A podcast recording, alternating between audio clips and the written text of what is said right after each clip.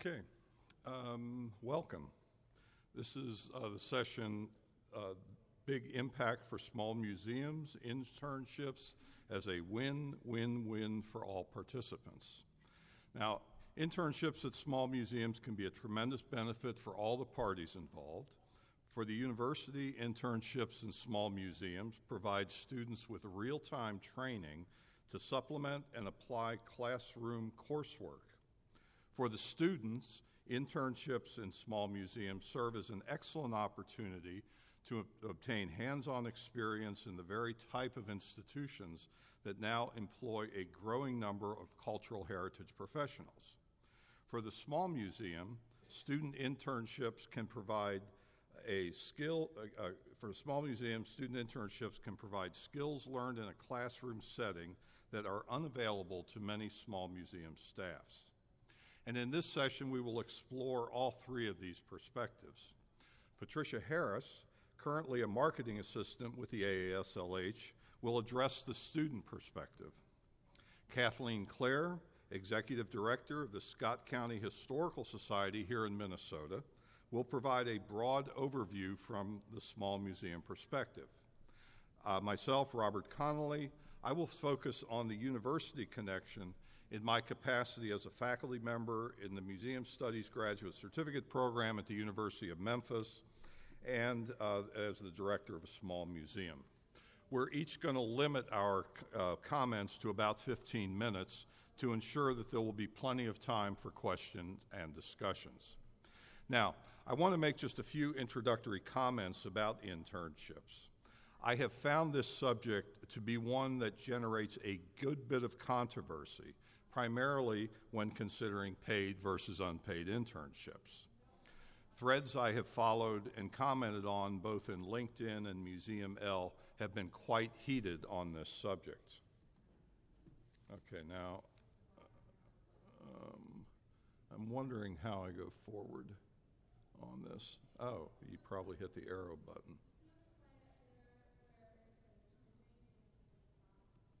Bingo. Figured that out. Okay. Um, the, the Department of Labor lists six criteria that unpaid internships must meet. And now I'm not an attorney and I don't play one on television either, but these should provide you with a good starting point in your own consideration on the paid versus unpaid internships. For the basics on how an internship can fit into a small museum, I'd like to first consider the type of staff positions we have at the C.H. Nash Museum at Chucalissa, where I am a director. Now, although these data are a couple of years old, they uh, tend to tell the story.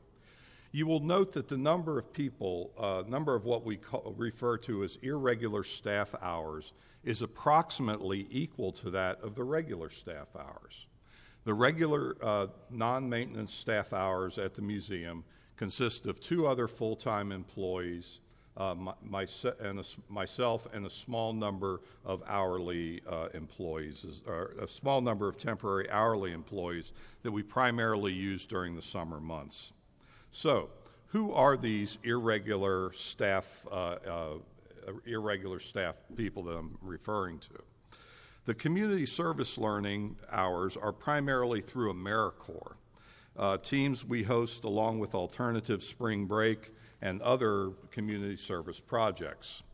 The graduate assistants listed here work 20 hours each week during the academic semester and are compensated for their service. Our interns are all students enrolled in classes either through the University of Memphis or other institutions. If the individuals are not enrolled in classes and are not paid for their work, then they are volunteers. That is, we have no paid interns. In fact, all of our interns are actually paying tuition in the form of course credit. Unpaid internships are typical at most small museums with which I am familiar. The pros and cons of paid versus unpaid internships at private or large public institutions is beyond the scope of uh, this session and is really sort of the fodder for something separate. I would like to focus the remainder of my presentation on the university connection with internships. As Patricia will detail, uh, will detail, her internships through the University of Memphis were crucial in her own educational process. These relationships can also be crucial to the small museum. Now, here are just a few examples of how this can work in, in small museums. Virtually all university museum studies programs require internships for degree seeking students and there are a bunch of them spread across the country. The Smithsonian has quite a few of them listed on their site. For example, a couple of years ago, I was speaking to the assistant director of one of my favorite small museums that I'm certain you've all heard of. It's the Pearl Button Museum in Muscatine, Iowa. It's a really fabulous place if you haven't been down the river to see it. In our conversations, the gentleman explained the need for assistance with some projects at the museum. A quick search showed that the University of Iowa in Iowa City, just 70 miles away, offers degree programs in museum studies and a possible resource for that assistance he needed. In the U- University of Memphis Museum Studies Graduate Certificate Program, all students are required to complete two 150 hour museum internships. Occasionally, our students land an internship at one of the Smithsonian or other national museums. Some are also completed at the National Civil Rights Museum in Memphis. But the large majority are completed at small museums, such as at Chucalissa. Our graduate interns have worked on exhibit creation, collections management plans, volunteer plans, educational programs, to name but a few. At other small museums in Memphis, our graduate student interns have developed collections, database projects, photographic archives, done event planning, and many more uh, types of opportunities. Now, here is a crucial point for the small museum. In the same way that grants are, do not provide free money, internships do not provide free labor. Our museum studies interns all operate under a contract, which is too small to read here, um, but basically, it stipulates everyone's mutual responsibilities. Everyone agrees on what the student will do and what the museum must do. We simply will not approve an internship that uh, unless the student receives appropriate training for the work that they're going to be doing. For example, in an exhibit development, cl- uh, in, an, in, in an, for example, uh, in an exhibit development, a U of M graduate student intern has received some training in exhibit development through one of our core courses. They have read Beverly Serrell's exhibit label book, among others. They understand the concept of a big idea in creating an exhibit, but they certainly are not experts and must be mentored and guided through the process. One of the current buzzwords in museum studies and elsewhere is the notion of co creation. That certainly is the case in internship projects. In my own experience, I find that administering and mentoring three or four internships a semester is the equivalent time investment as in teaching a single course. We also have a good number of undergraduate internships, class projects, and other forms of community service learning. For example, at Chucalissa, our undergraduate interns participate in the day to day life of our museum, including visitor services, in addition to their special projects. After the student becomes familiar with our facility, we discuss a range of options that the student can take on. Some of these projects come from a pre existing wish list of sorts. Others are based on student interest. For example, Rachel Clark shown here, approached me with the idea of creating a butterfly garden at the location where prehistoric human burials had been exhibited 20 years before at the C.H. Nash or on the Chucalissa site. This seemed wholly appropriate use of space. It fit within our mission and drew on Rachel's interest and skill set. Through further discussion, we decided that Rachel would also create didactic panels that explain why we no longer exhibit human remains at Chucalissa. Rachel had no experience in this latter skill, and she was completely trained by the museum staff. This is truly a co created process. Another form of internship or community service learning we utilize at our museum is through university classes. This semester, students in the foreign language department have taken on translating our visitor guides into French and German. We are discussing with students in the language revitalization classes of the Chickasaw and the Choctaw nations to translating our materials into those languages as well. The 15 or so graduate students in my museum practices graduate seminar each fall create a real time project that will live in an area museum. In fact, this fall or this semester, oops, I'll go back one. Uh, this semester, they are taking on a group project of creating a suite of projects that will ultimately live in, a, in the recently opened Museo de Hualcayan in Hualcayan, Peru. Now, by about this point in my presentation, if you're from one of the thousands of small museums in our country with a staff that ranges from all volunteer to perhaps two or three part or full time employees, you might very well be thinking these are all fine ideas in principle, but I don't have the time, resources, connect, or connections to make them happen. And I don't want to minimize these very real challenges, especially on the commitment of time. As I have said, internships of any sort are not free labor, and they do take a substantive investment of time. But I also know from my experience that small museums are some of the most resourceful institutions in this country for precisely the reason that we get, we get by on such limited resources. But I've also had some very real frustrations in attempting to engage small museums in the Memphis area with some of our students. Here's an example. Three years ago, my museum practices seminar contacted uh, 12 area, uh, Memphis area museums to complete advocacy inventories for them. The basic idea behind these inventories is that the museum gets a list of their elected officials, visitation numbers, economic impact, and so forth. Basically, the type of data that's necessary for a two minute elevator presentation. After working with the museums to complete the inventory, the students then provided a series of recommendations for more effective advocacy, with tasks as simple as adding public officials to the museum's email list, soliciting letters of recommendation from high school from area teachers to more time-consuming tasks.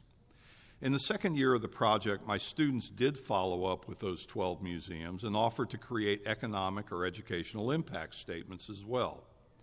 The third year, we did the same as the second year. In the second and third years, only two of the 12 museums had carried out any of the recommended tasks, or used the information in their advocacy inventory. Only one of the 12 took us up on the offer to create uh, an economic or educational impact statements. Now the project is in its fourth year. And this year, my students are reviewing this process, the AAM's advocacy program in general, a synthesis document that Patricia wrote for her master's thesis, to try and understand how and why small museums are not participating in this type of work. But here's my point in telling this story. Small museums, in fact, can be their worst enemy in this regard. For example, I was very pleased with the response I received from our economic and educational impact statements uh, that uh, were created. It works so well, I used this model to create a graduate assistant impact statement as well. I can tell you that these three simple documents that took a total of 15 hours to create from start to finish made the difference in significant funding for the museum from our parent organization, the University of Memphis. I was very pleased that my college dean distributed our economic impact statement to all the departments in the college and told them to create something likewise. So these have been pretty effective tools for us. But we are the only museum who took up my students up on this offer. The other 11 museums, also small in size with a minimal amount of impact, could have had these statements created as well. So, let me summarize my points and come back to the very title of this session. Internships can be a win win win for all partners in the equation. The intern or student gets valuable hands on experience in applying their classroom education. There are great lines on resumes.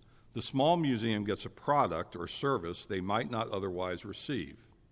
The university has an additional resource for providing real time learning for their students. All three of the partners form a relationship that continues well after the internship is completed, oftentimes including employment for the intern. In fact, the last three individuals I hired at Chucalissa for full time positions previously served as interns at the museum. I can say without question that, that, most of the professional folks that I know in museums in Memphis I met through arranging internships. The university certainly benefits in a major way with these outreach efforts into the community, demonstrating their relevance as public servants.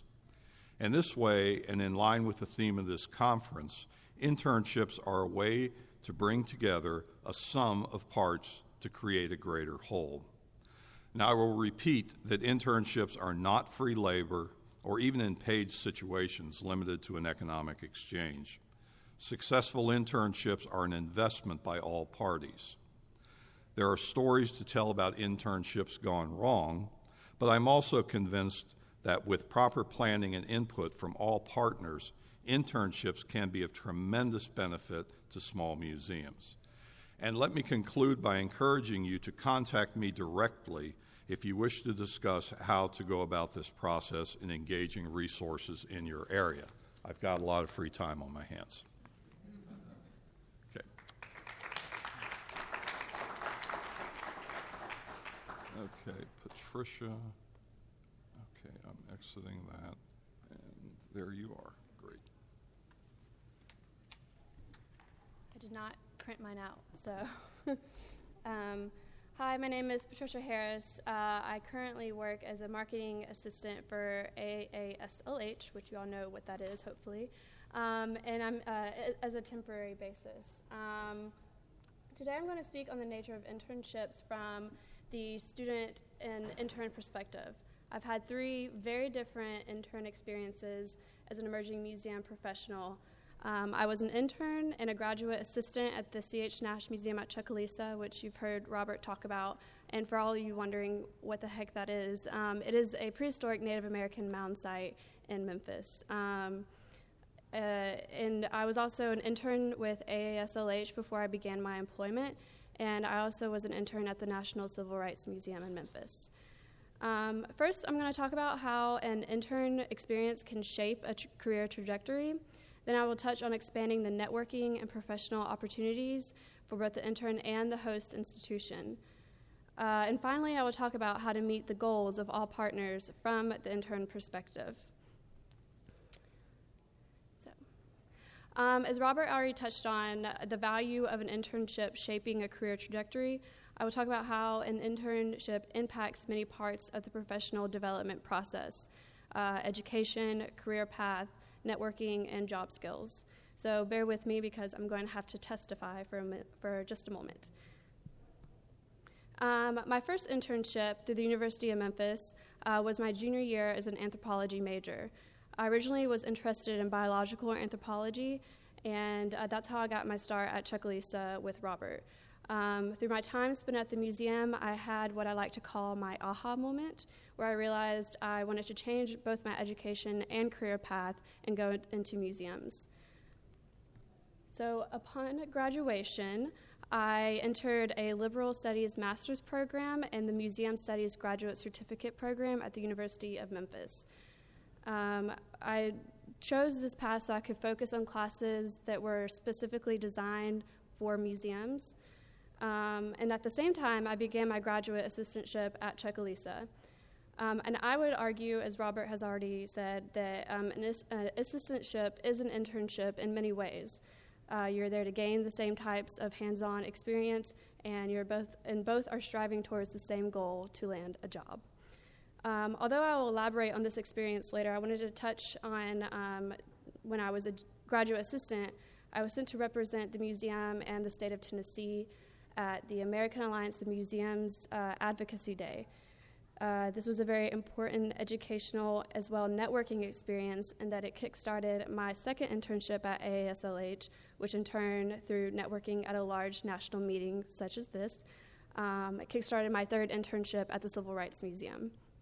Many, u- many universities actively provide their students with internship opportunities, and interns definitely understand the, um, that internships are valuable or essential to furthering their education and job skills. But I think it's just as essential that museums value internships in the same way. So, as I mentioned earlier, I attended Advocacy Day in DC um, while I was a graduate assistant at Chucalissa. That's our lovely uh, Congressman Steve Cohen, who represents the Memphis area, and you all recognize the house that I'm in front of. Um, I made networking connections there that have turned into very valuable professional relationships. Um, and upon my return to the museum, I began to mold and form a model of advocacy for Chucalissa, uh, building upon the economic impact statements that Robert had completed.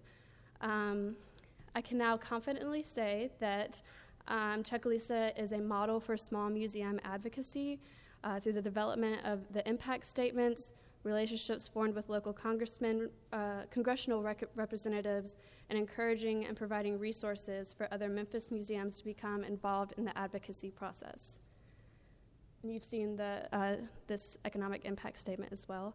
Um, I say all of this not just for shameless self promotion, but to emphasize the positive and productive impact that interns can have on the host in- institution. It's easy to list all the ways an internship develops the intern, but the intern in turn can also help develop the museum. This is the result of a true partnership. Um, I view internships as less of a position and more of a relationship. All three entities must be fully committed, or is a waste of each party's time and resources. And it is important to remember that the raft is the shore. Uh, for both museum and the intern, if you're always seeking the next opportunity or the next full-time, empl- fully developed employee, you won't you won't be able to learn from where you are in this moment. And while no one wants to be an intern for the entirety of their career, an internship, be, an internship should be viewed as less of a stepping stone and more as an extremely important development phase for both the emerging museum professional and the museum. For all involved, don't simply view an intern or the short amount of time at your institution as 150 hours to get through, while effort from supporting university, with effort from the supporting university, the host institution, and the eager intern, all, including the field as a whole, will benefit and grow from a successful internship. Thank you.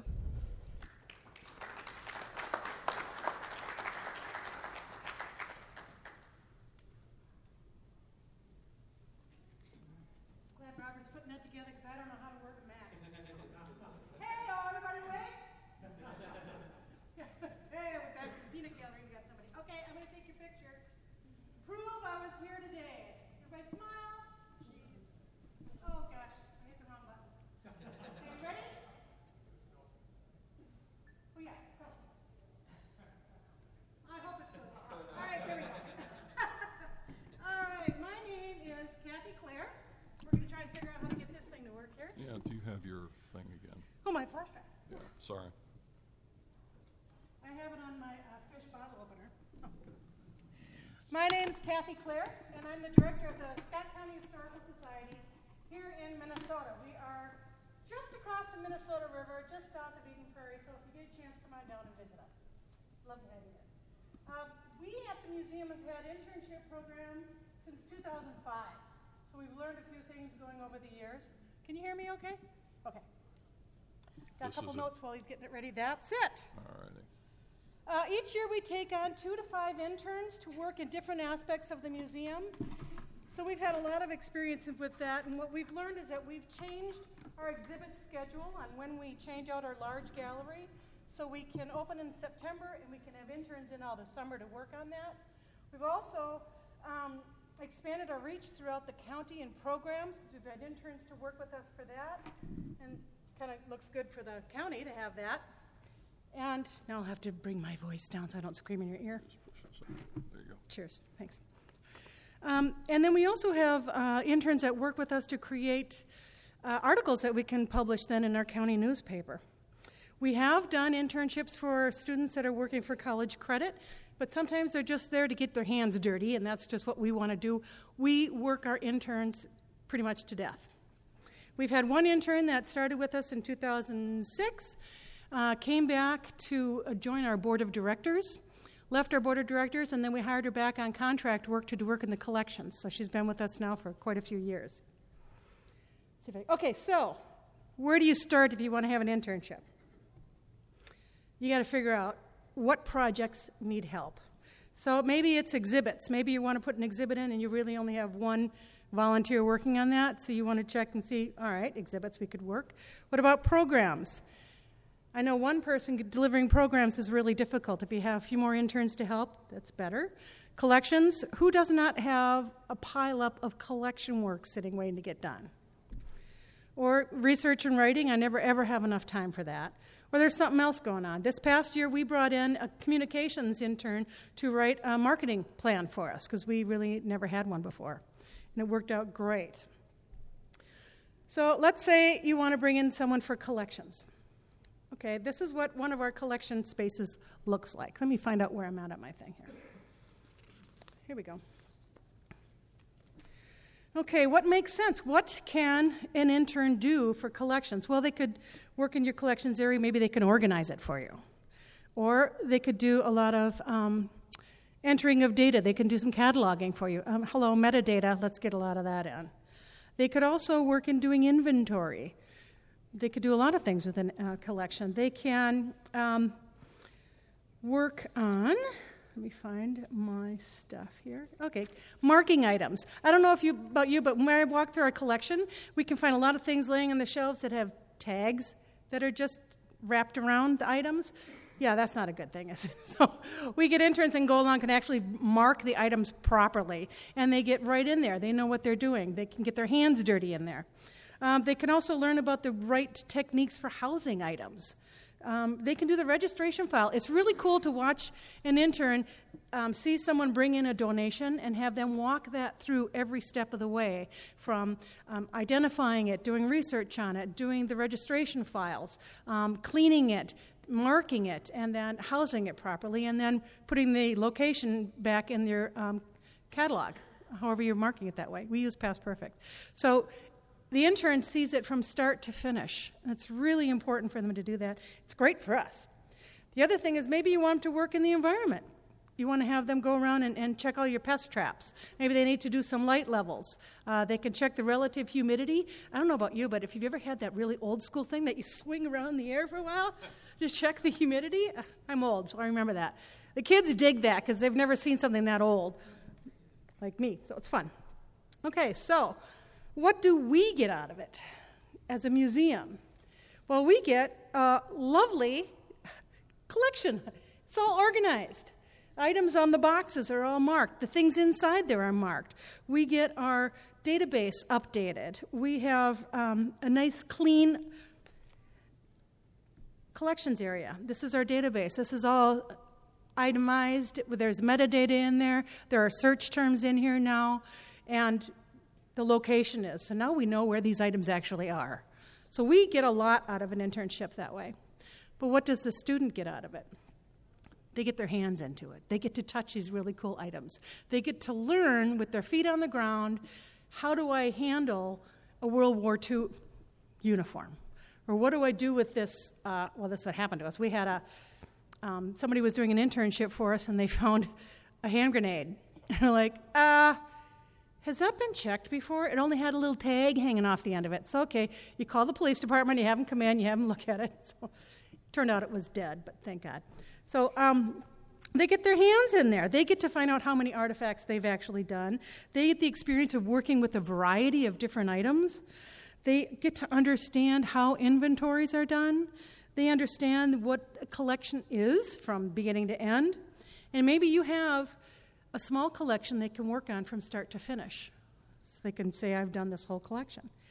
This girl came in, was doing an inventory for us of some items from Marie Stan's collection. I'm sure that name means nothing to you, but it does to us. Um, in the middle of it, she said, "Hey, this kind of looks funny. What is this stuff on this? You know, it was an old cigar somebody had left in the collection. It got moldy, so her internship quickly shifted to having to um, clean items that were full of mold. How do you handle it? You get it outside, you clean it. How do you use protective gear? So um, she learned a heck of a lot that year with us. So that's what the intern gets out of that. Okay.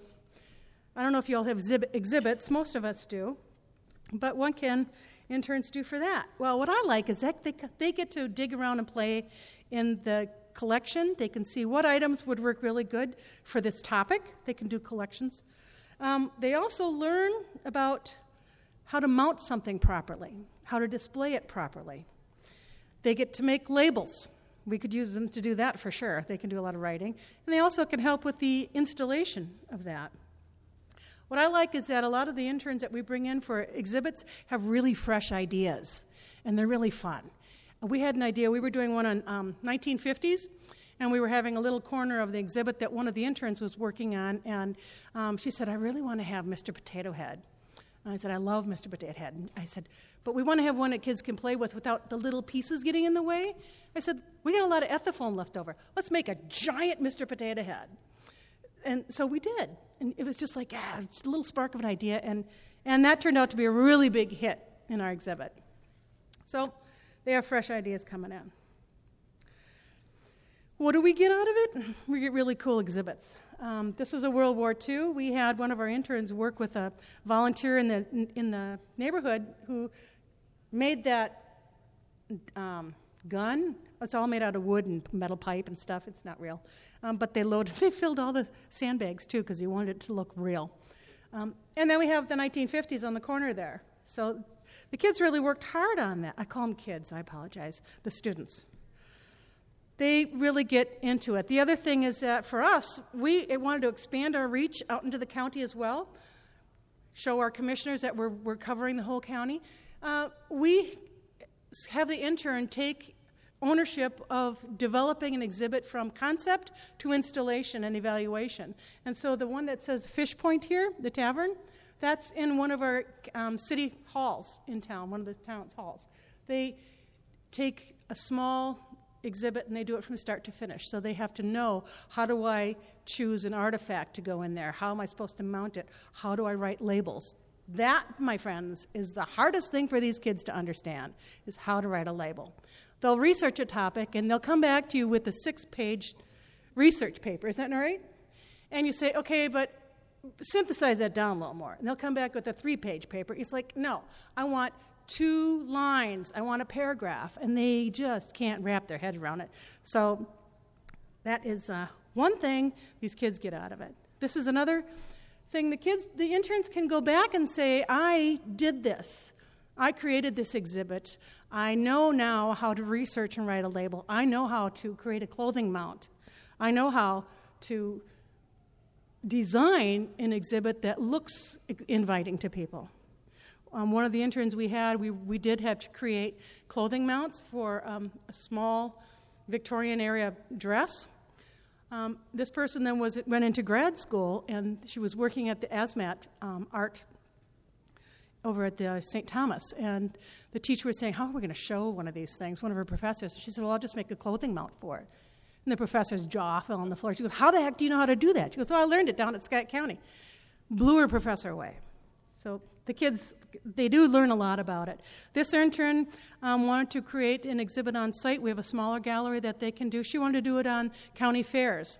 So she researched the county fair. She also went and talked to the Ag Society. She went and talked to a bunch of different organizations in the different towns to find out what they do for their festivals. So it was a way for her to actually engage with the community as well. So they, they learned a lot. Programs, it's another one we need help with. Research, they can do a lot of research, interns can do. Um, they can also develop your programs. They can research uh, Minnesota standards or whatever your wherever you're from, the standards for teaching, history, language arts, mathematics, STEM, they can do all that research for you and they can come up with a program for kids. Um, they can also do evaluation. I always wanted to do that. Darth Vader. Testing? If you can't read it, it says, I find your lack of test disturbing. We had one do just evaluations for us, which was really cool. Okay, what do we get out of it? exponential growth of people that are really participating in our programs. We get we had someone work with us to look at our old school programs, which were really old, and Minnesota standards had changed 100 times by then. So they went through it and said, okay, what are the teachers really looking for? So they went and talked to the teachers, evaluated the program, and then they also helped us to pilot it. Now we're, we're also now being more engaged with our community. Our education programs are top notch. People are clamoring for them. We can do more guided tours. We're doing, um, we got more grant money to come in. So it was great for us to have the interns work with us. And then the students, these two guys, they had learned how to put the components together to deliver a program. They absolutely hated this part of it, just so you know. They were delivering programs in the libraries. We got to partner with the libraries, so they do hands on children's programs. They had to have all the props and stuff ready for ahead of time. They learned how to, what pieces of materials do I need to do this program. Then they get out there and they deliver the program. This was at some community fairs that we were at. And then uh, this guy turned out to be a fantastic teacher um, right in there playing with all the kids and delivering the programs and giving them a little piece of history and then having a lot of fun. So they got to interact with the communities. Again, this went all around the county, so we extended our reach throughout the county, but they learned a lot on how to take a concept in history and to create a program around that that would be um, engaging, fun, and entertaining for kids and adults, and then deliver it and then come back and evaluate at the same time. Research. Here's our research library. I'm really excited that we have a new digital microfilm reader. We always need research done. I don't know about you, but we always need to have someone research a topic for an exhibit, for an article, for uh, people in the county, or just someone calling. Um, we also need a lot of writing. We do a lot of articles. We put articles in our county newspaper. We do it in our newsletter. I can't tell you how often somebody says, It's your turn to write the article in our staff. And I know it's your turn. I did it last time. What volunteer can we get to write us an article? Oh my God, I'm so sick of writing articles. So interns come in and say, Well, you have to write. You know, we can get you to come in and write an article, pick a topic out of a list this long, or come up with something yourself that'll fit. And we've got some great articles that were written that way. And then the kids, all, they also get published, which is wonderful. Our outcomes, our files are now rich. Our subject files are really getting thicker and thicker in our research library. It's very wonderful for us to be able to go back. Someone will come, come in the other day and said, What do you have on the history of the sheriff's office in the county? And I'm thinking, Did we have an intern work on that? Yes, I have the subject file for you. It was great. And the other thing is to do publishing, and I forgot to bring my book. We did an oral history and through that oral history, it was a six year long project. We had a long term intern come in and work with us on cataloging the oral histories. It's not an easy process to do. So, not only did they take it from tape and digitized it, they also cataloged it, and that is, was, took a long term process, so they were for over a year. And, but using that, we were able to pull those transcripts out and to create a book this book ended up making the museum over $14,000 in sales. It was a wonderful moneymaker for us as well. So we got a lot about that. But the interns, they learn how to do research. They learn how to take a topic and all the different sources for primary sources, secondary sources, how to synthesize it together. They learn how to dig and dig deep not just here at our museum, but also what other resources are around there. They go to Carver County, they go to the Minnesota Historical Society, which is a very rich library, and a bunch of other places. And they, they get in there and they do the work. We've had a lot of really fun interns. Um, I also make each one of my interns, because I'm in Rotary, I make them go and give a talk on what it's like to be an intern at Rotary, which is kind of fun. So they enjoy that. Um, the one thing I want you to think about, and this is something Robert really touched on, is do you have the capacity to actually host an intern? Think about what the time is involved at that. You know what work you need to be, have done. You know kind of what kind of things you want them to do, but do you have the capacity to host one? You know, what kind of space are they going to need? Do they need a computer? Are they um, going to have to have someone supervise them the whole time, or can you show them how to do something and then they can run with it? And how often are you going to check in with them? So, really understanding what the time is involved in that. And then, how are you going to evaluate this? What, what are the benchmarks you're going to have for this intern along through their whole topic, the time they're working with you? Um, job description, you put that together, but I love the favorite one is just keep calm, but supervise them. Don't let them have, you know, here's your job description, you know, and you can sit over there and write it and then walk away. You, you just can't do that. You have to be right on top of it, keep an eye on them, checking. And if they're doing cataloging, you want to go back in and look at the cataloging. Have they done it right? Can you follow up with them and say, you know, next time do this, this, and this? Or um, check in with them, you know, is this still working for you? So it, it does, you know, make sure you are able to do it because it, it is a two way street. Uh, okay, so where do you find all these lovely, wonderful, talented interns? Well, you write a press release. That's a really good thing to do. This is going to synthesize in your head who are we looking for and what are they going to be doing? When are we going to start it? When are we going to end it? How many hours are they going to put in? What kind of stuff are they doing? When you have that, you're going to put it on your website and you're also going to probably tweet it, put it on your Facebook. Use social media. It's a great way to reach out because guess who's using social media? Your interns are. Go to your um, organizations, your, your state Minnesota Historical Society, the Minnesota Association of Museums, the Minnesota Alliance. In each one of your states, you're going to have other museum organizations that will help you to put the word out that you're looking for an intern. Uh, look a little bit outside the box. We have had some, some students that are in high school from Upward Bound that were very interested in working in the um, museum field, and we had some working on some collections for a while for us. Springboard Board for the Arts brought in some wonderful interns that wanted to work on programs, which was great. Um, go to job fairs. There are job fairs, internship fairs. I know the Minnesota Private College Fair is coming up in February. You can register for it now. We found a lot of interns that way. Go to the uh, local college, university. Um, what are some of the other? Uh, I'm thinking of the Hennepin, oh, the technical schools too. And look there, talk to those recruiters and tell them who you're looking for, what kind of skills you're looking for. And then my favorite one, talk about it. Talk to your peers, talk to your friends, talk to the other colleagues in, in the same, um, you're all your colleagues, and let them know hey, we need an intern to work on this. Do you know anybody? Spread the word for me. And with all that, you're going to get some really wonderful applications for your internships. Screen them really well. Not only are you looking for the, if they have some kind of a background that will help them in what they're doing, but is it a good fit for your museum? You know your staff, and if you don't have staff, you know your volunteers. Are they going to fit in? I don't know about you, but my place is goofy. We're all nuts over there. We're, we're silly if you go to this one part of town. If you don't come back with some donuts from Edelweiss, you're not allowed to go back in the museum. You got to go back and get them. So it's that kind of a culture. Are they going to fit in with that? So, was it good for you? This is my text, my only text. You have to evaluate your program and find out is it really working? Are you actually getting the interns you want, and are they doing the work you need? And are the interns really getting something valuable out of the experience? So, check it you know have your outcomes ahead of time so you know what you're looking for. Make you know did you have things go on time or were there hiccups along the way? What was the stumbling block? What could you do better? Was there enough supervision? Not enough? You know how did it work out? What would you do differently and then check in with the interns.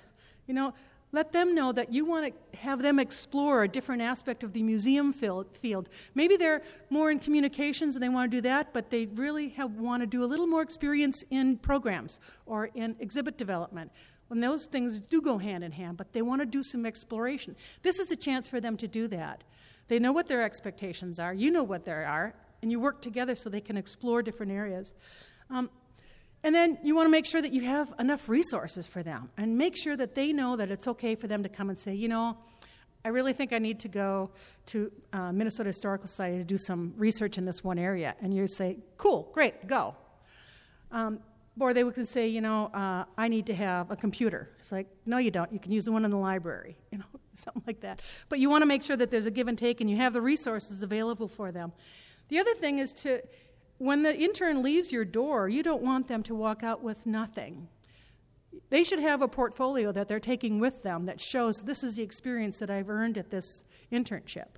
They should have samples of their work if possible. They should have pictures of what they're doing. They should have a recommendation from you that says, These are the things that this intern did while at my institution for this length of time. And that will help them to then build their resume, and you can talk to them about how are you going to talk about this internship in your interview for a job. So you can give them some skills too to help them further down the road. And so over time, you're going to figure out what works for you. And that you're going to always have mistakes along the way, hiccups. We got in the wrong guy one time. He showed up a couple of days, then took off, never came back. It's like, okay, that was a bad one. But, you know, it happens. But then you get some kids that come in and they just like are, are so gung ho, they don't want to leave. They keep coming back, they volunteer forever, and it's like, great, I love this. So you're going to have all over the board. So, but you're going to know what's going to work, what's not going to work. I gave you all a handout. I hope everybody, got one. In there is a contract that we do with our interns that says this is what we expect from you. This is what you can expect from us. This is when you're going to start, this is when you're going to end. We ask our interns to do no, no less than 10 hours a week because we know that in the summers, that's our biggest time to get interns in, they're out there getting a job because they got to pay for school.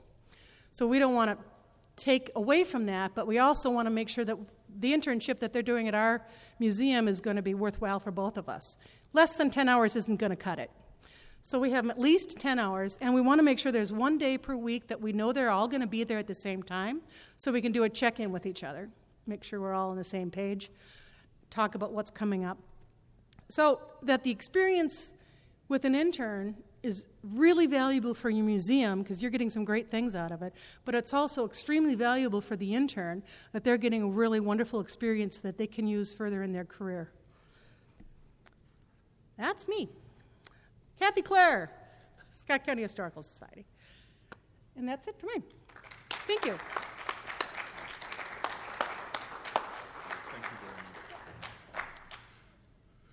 Thanks to both of our other speakers. And now, do y'all have any questions, comments, concerns, anecdotes? Does anybody want to sing a song? Yes.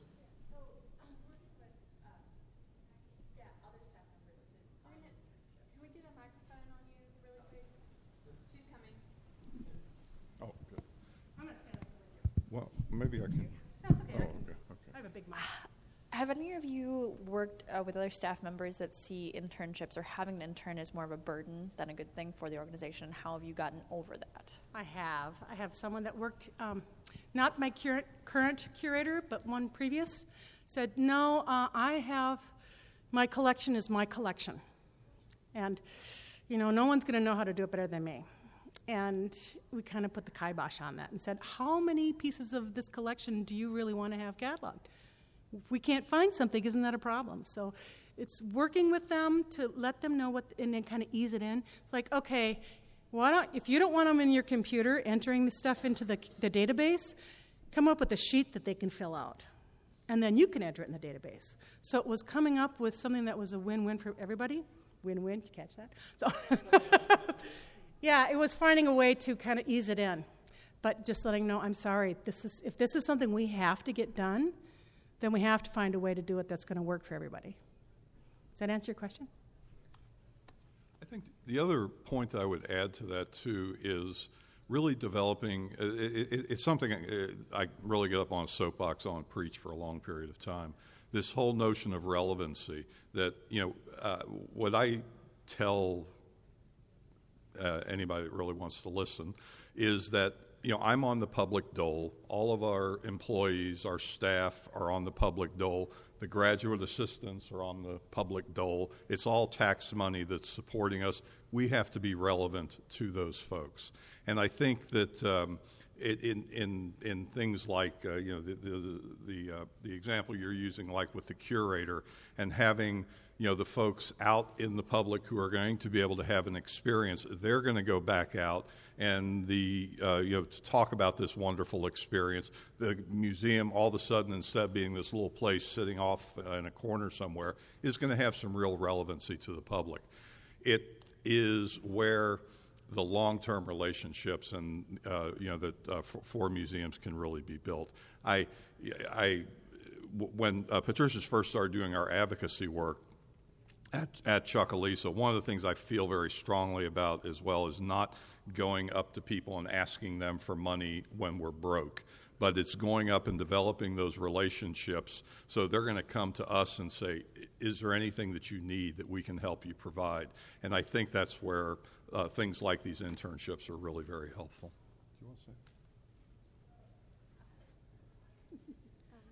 On the point of bad internships, the the most what I've seen is with that is people who take on interns and really don't have the want or need or desire to have that intern there. Um, they want to further the field, they want to develop emerging museum professionals, but they just simply perhaps don't have the time. Maybe they're going through a big fundraiser or they're going through an event or a renovation. And um, at that point, I would encourage people to just say no and develop and direct the intern to some a colleague or colleague at the same museum, colleague at another museum who does have the time to engage in that relationship with the intern. Like I said in my presentation, it is a, is a waste of both parties' time and money and resources if you if you don't have if and that's how bad internships do develop is people who don't have the time want to say yes but and then you sit around and twiddle your thumbs so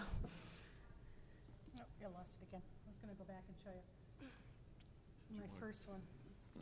It's just, you know, figuring out what do you need? Right. Don't get some Yeah. if you don't need it. Yeah. yeah. That's okay.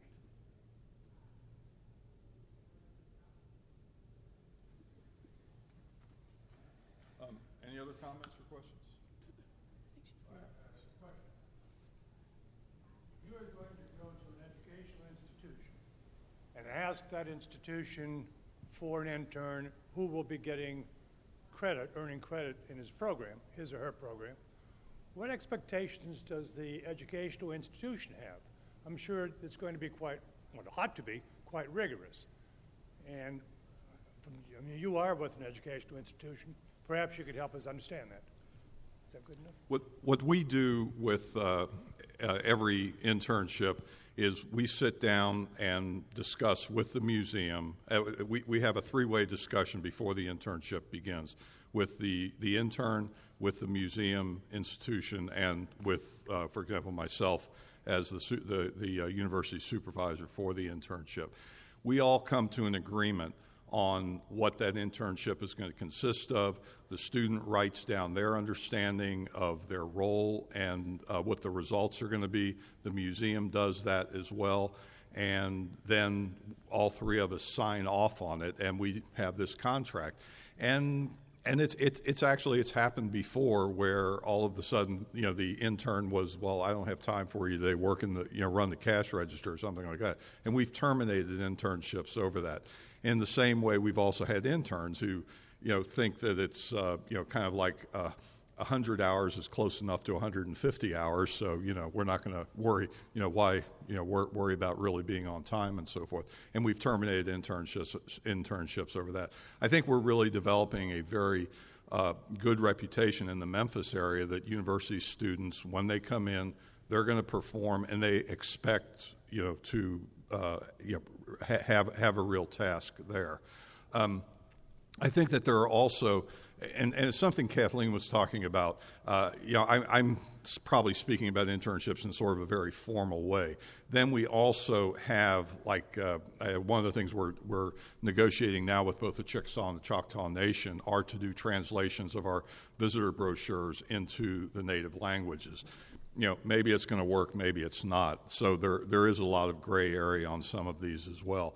But I do really believe, as much as we can get down on paper, have the negotiations up front, that uh, the chances are things are going to come through um, uh, much better. I also used to try and you know go out at least halfway through the internship and have a discussion with uh, you know the the uh, intern and the uh, the museum, and sometimes that just uh, ceases to be practical, but uh, that's the ideal. On the other end of it, as a museum where the interns are working with us, I make sure that I've talked to the professor that they're getting their um, credit from, find out what their expectations are, what their benchmarks are these the interns have to have, and what the uh, final product would be.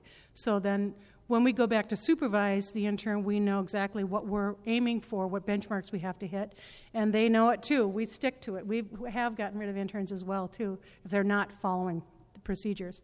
And then we also make sure at the very end that we have um, checklisted off everything that needs to be done for their credit and pass that on to the professor.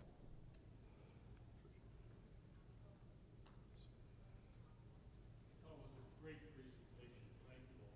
At the Minnesota Historical Society, we have a really healthy internship program, and one way we've used it that's been really helpful to us is that we, um, uh, we especially try to recruit uh, young people with, that add diversity to the staff into the programs, and we find that that coupled with some of our educational programs you know, we stay in relationship with those young people.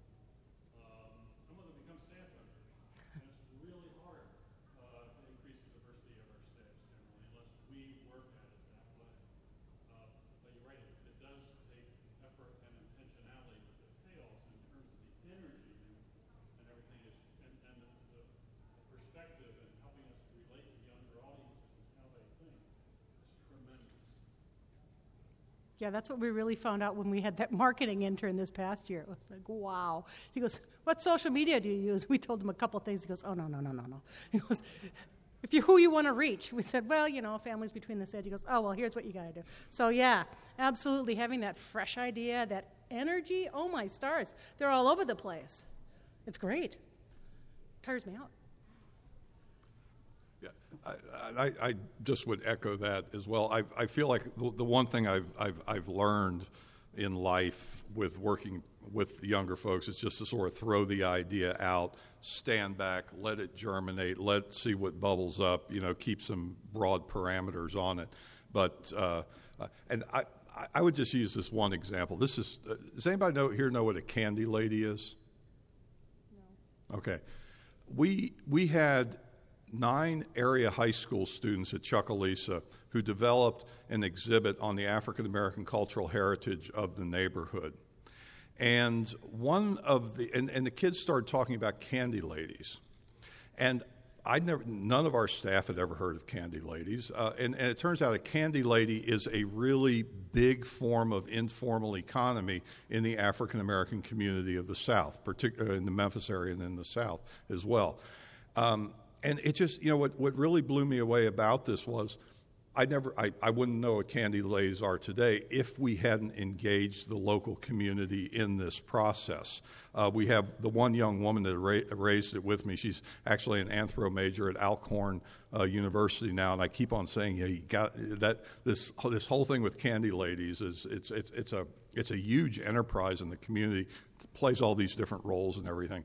But uh, that came from an intern, a high school intern who was brought in and really enhanced our programming in that way.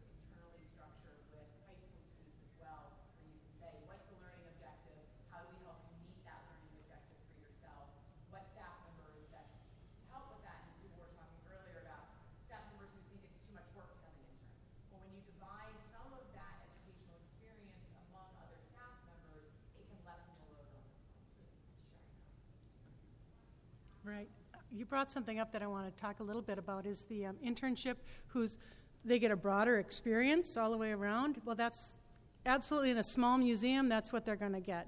Because you may come in to work on collections, but at the same time, you're going to be working with someone on how, what artifacts do you choose for an exhibit, or what um, would be deaccessioned and go into the education um, collection. Or if you're coming in as a program person or exhibits, you're going to be working again with um, exhibits. What are the hands on exhibits you're going to create, and what are the outcomes or the takeaways do you want people to have coming away from this exhibit? So, I mean, there's a lot of overlap, and in a small museum, you definitely have to get mixed in with everything else.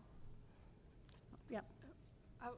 Um, I, would emphasize that point as well. As uh, one of the joys that I found in my different capacities of working at the Chucalissa Museum is that it's, a small museum. You have a lot of needs, and there is no department to go work in and stay in, and that's your department. So you want to do development? Well, you can do development on this while you're doing visitor services. You know, it's kind of an all-encompassing thing. But I think that's really important for someone who is in graduate school or high school or college who's trying to figure out what you want to do in a museum.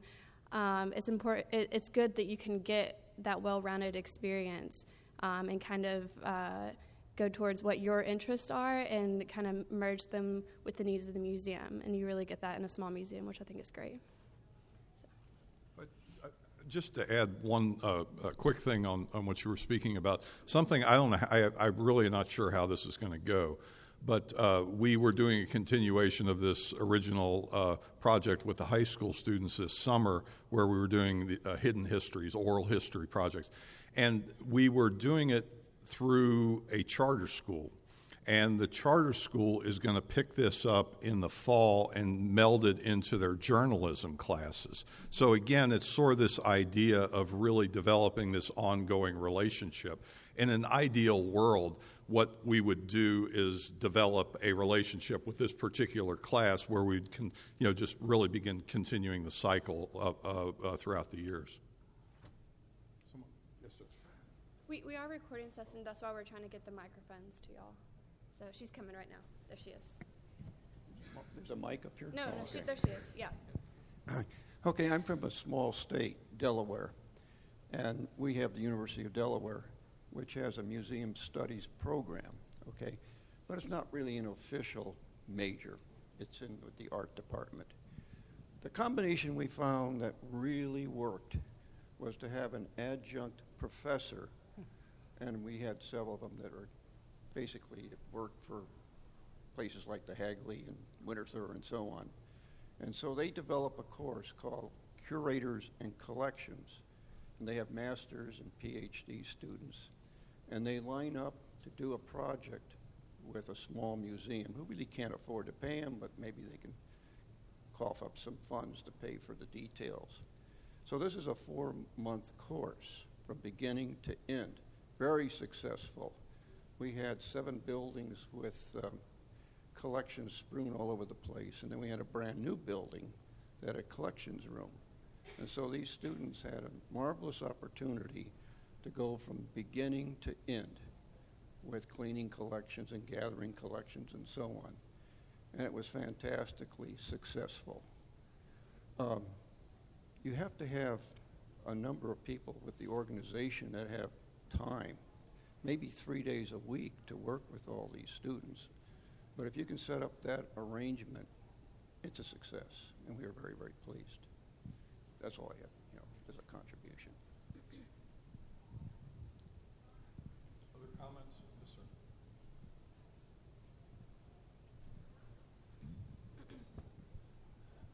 Uh, the definition of research I'd be interested to know your opinion of research by Wikipedia. I actually taught a course this past year called Wikipedia as a Scholarly Research Tool. Um, I am a very strong advocate of user generated content. I think that, uh, and I'll, well, I, I didn't plant you to a- ask this question either. But one of the ways actually that convinced me of the value of Wikipedia is uh, in my museum practices class, we always had a, a, discussion on ethics. And I used to, and we talk about repatriation. And one of the things we talk about repatriation of the Elgin marbles. And um, I'd always use this four page article out of an archaeological ethic, ethics book. Thing was like 10, 10 years old. I decided eh, I need to update it. So I uh, was looking for another reading, Googled uh, Wikipedia or Elgin Marbles, came up with Wikipedia, 5,000 word article, 75 scholarly references. It had been edited over 500 times. Da da da. My point about it is, I think that you know Wikipedia is a wonderful starting place. It is certainly a fantastic resource, uh, and it, it it very definitely has its place. It's not the evil empire, you know, that many people have uh, laid it out to be in the past, in my opinion. So. Yeah, I love Wikipedia. But also, again, same thing, jumping off point. If you're a historian, you know, you never, ever use just one source. Never. You always go to a bunch of different ones primary source, secondary sources, check the footnotes. We do all that. But Wikipedia is definitely has a place at the table. Yeah. You've written most of your papers, basically. my, my question has to do with the really small museums that don't have professional staff that are volunteer run mm-hmm. that uh, may not be doing things uh, in, in, a proper curatorial method. Is there a, a role for interns there and universities uh, uh to help these very small organizations improve? Um, I haven't heard that model discussed today. Absolutely. And I have some sites I'm associated with that are like that. Absolutely. We're actually involved in a couple of those right now. Um, one of our towns has decided to, they've had a collection at the City Hall forever. They want to now actually take care of it. Um, and they decided to form their own historical society, and it's a very um, loosely put together a bunch of volunteers that really don't know what they're doing. So we came in as advisors to them. And so they um, got a grant to bring in our curator to actually do workshops with them. This is how you do it. I'll help you get started. We'll work on it. And then after the fact, they can keep coming back to us for advice on it. And we get them set up with, you know, how do you, what's an archival box? How do you handle this? What things should you wear gloves with or not? Um, so we worked really closely with them to get them started, and now they, they're kind of on their own, but they keep coming back for more advice. So working as an advisor is perfect. We've got another one that had a heavy, heavy mold issue. In a historic house, the city owned, the Historical Society is just a couple really old ladies. They don't know what they're doing. They would go in with air freshener and think that took care of the mold. You know, and so the city called us and say, you know, help. So we came in and, and helped them eradicate the mold issue. But it's, the historical, our county historical society, whatever you have that has professional staff on it, I would say contact them and say, we need advice, we need help. Come, come in and help us. Sometimes the advice is not taken, um, like the lady with the air freshener. It took um, someone who owned the, the house to actually step in and say, no, we're going to do it this way. Absolutely, there is. That's what we did too, because interns. Um, that can get, devote time to a certain project, like the one for the um, the Jordan Historical Society, I've worked with them. They had an intern to write grants for them to, to bring us in. They also had interns to help them to um, do an inventory of their collection because they really didn't know what they had for that. So, yeah, definitely you can have interns that work on that. You just have to make sure that there's someone who's supervising them. And that, yeah. That's a question for you. Well, I was just going to say it um, emphasizes my point about uh, interns who can help the museum develop and grow. Um, a lot of times, if you do get the, the student interns from the university who are taking these museum collections courses, learning how to catalog, learning how to make labels, learning how to clean and handle objects, um, they can become very valuable resources to those really small institutions that just kind of organically grow out of volunteers who wanted to take care of this collection but really don't have any formal museum training. So I think using the volunteers, or I'm sorry, using the interns from the universities who are in those museum studies courses can be very valuable if the, if the staff and volunteers will let them have a little bit, you know, take the advice and take it in, um, and you can really learn a lot and use them. Uh, What, what I would say is if you were within three hours of Memphis, I would guarantee you that the University of Memphis would take care of you. Um, and and if you're not, I I'd be happy to try and scour around looking for you know specific folks. I mean, I've do, I've done that before for uh, uh, folks in uh, distant locations. You know, the, the one thing that Patricia was talking about, which I think is also very important, is when uh, if, if if if we do. And there was, there was one, uh, actually, is the oldest historic house in Shelby County, Tennessee, that uh, was a house, and they had a separate facility where they made a lot of money hosting weddings and things like that. But uh, they did nothing for their historic collection, and we. They, they, they, they invited us out to you know uh, to, uh, try and work with them on and the punchline is over about a three year period uh, we ended up they ended up hiring a half-time uh, collections manager you know based on the work that we had done uh, with uh, some in, some interns going out and saying, you know, do, trying to do some best practices. Oftentimes, though, for the small museum, it's a decision that they really do want to live by best practices too. So, or something something approaching best practices. Right, I, would, I, I can't emphasize enough, though, that if you are bringing an intern into a small organization to do work on you, you absolutely make sure that that supervision takes place. Because an intern just kind of let loose in the collection is just not a good idea. Yeah. I th- it's it's over now. Oh, okay, uh, one minute. Uh, th- thank you all very much for uh, coming. Uh, I'm sure that if you, if you have any other questions or comments, uh, Kathleen, Patricia, and I'll hang out here for a little bit and be happy to answer any. But thank you very much.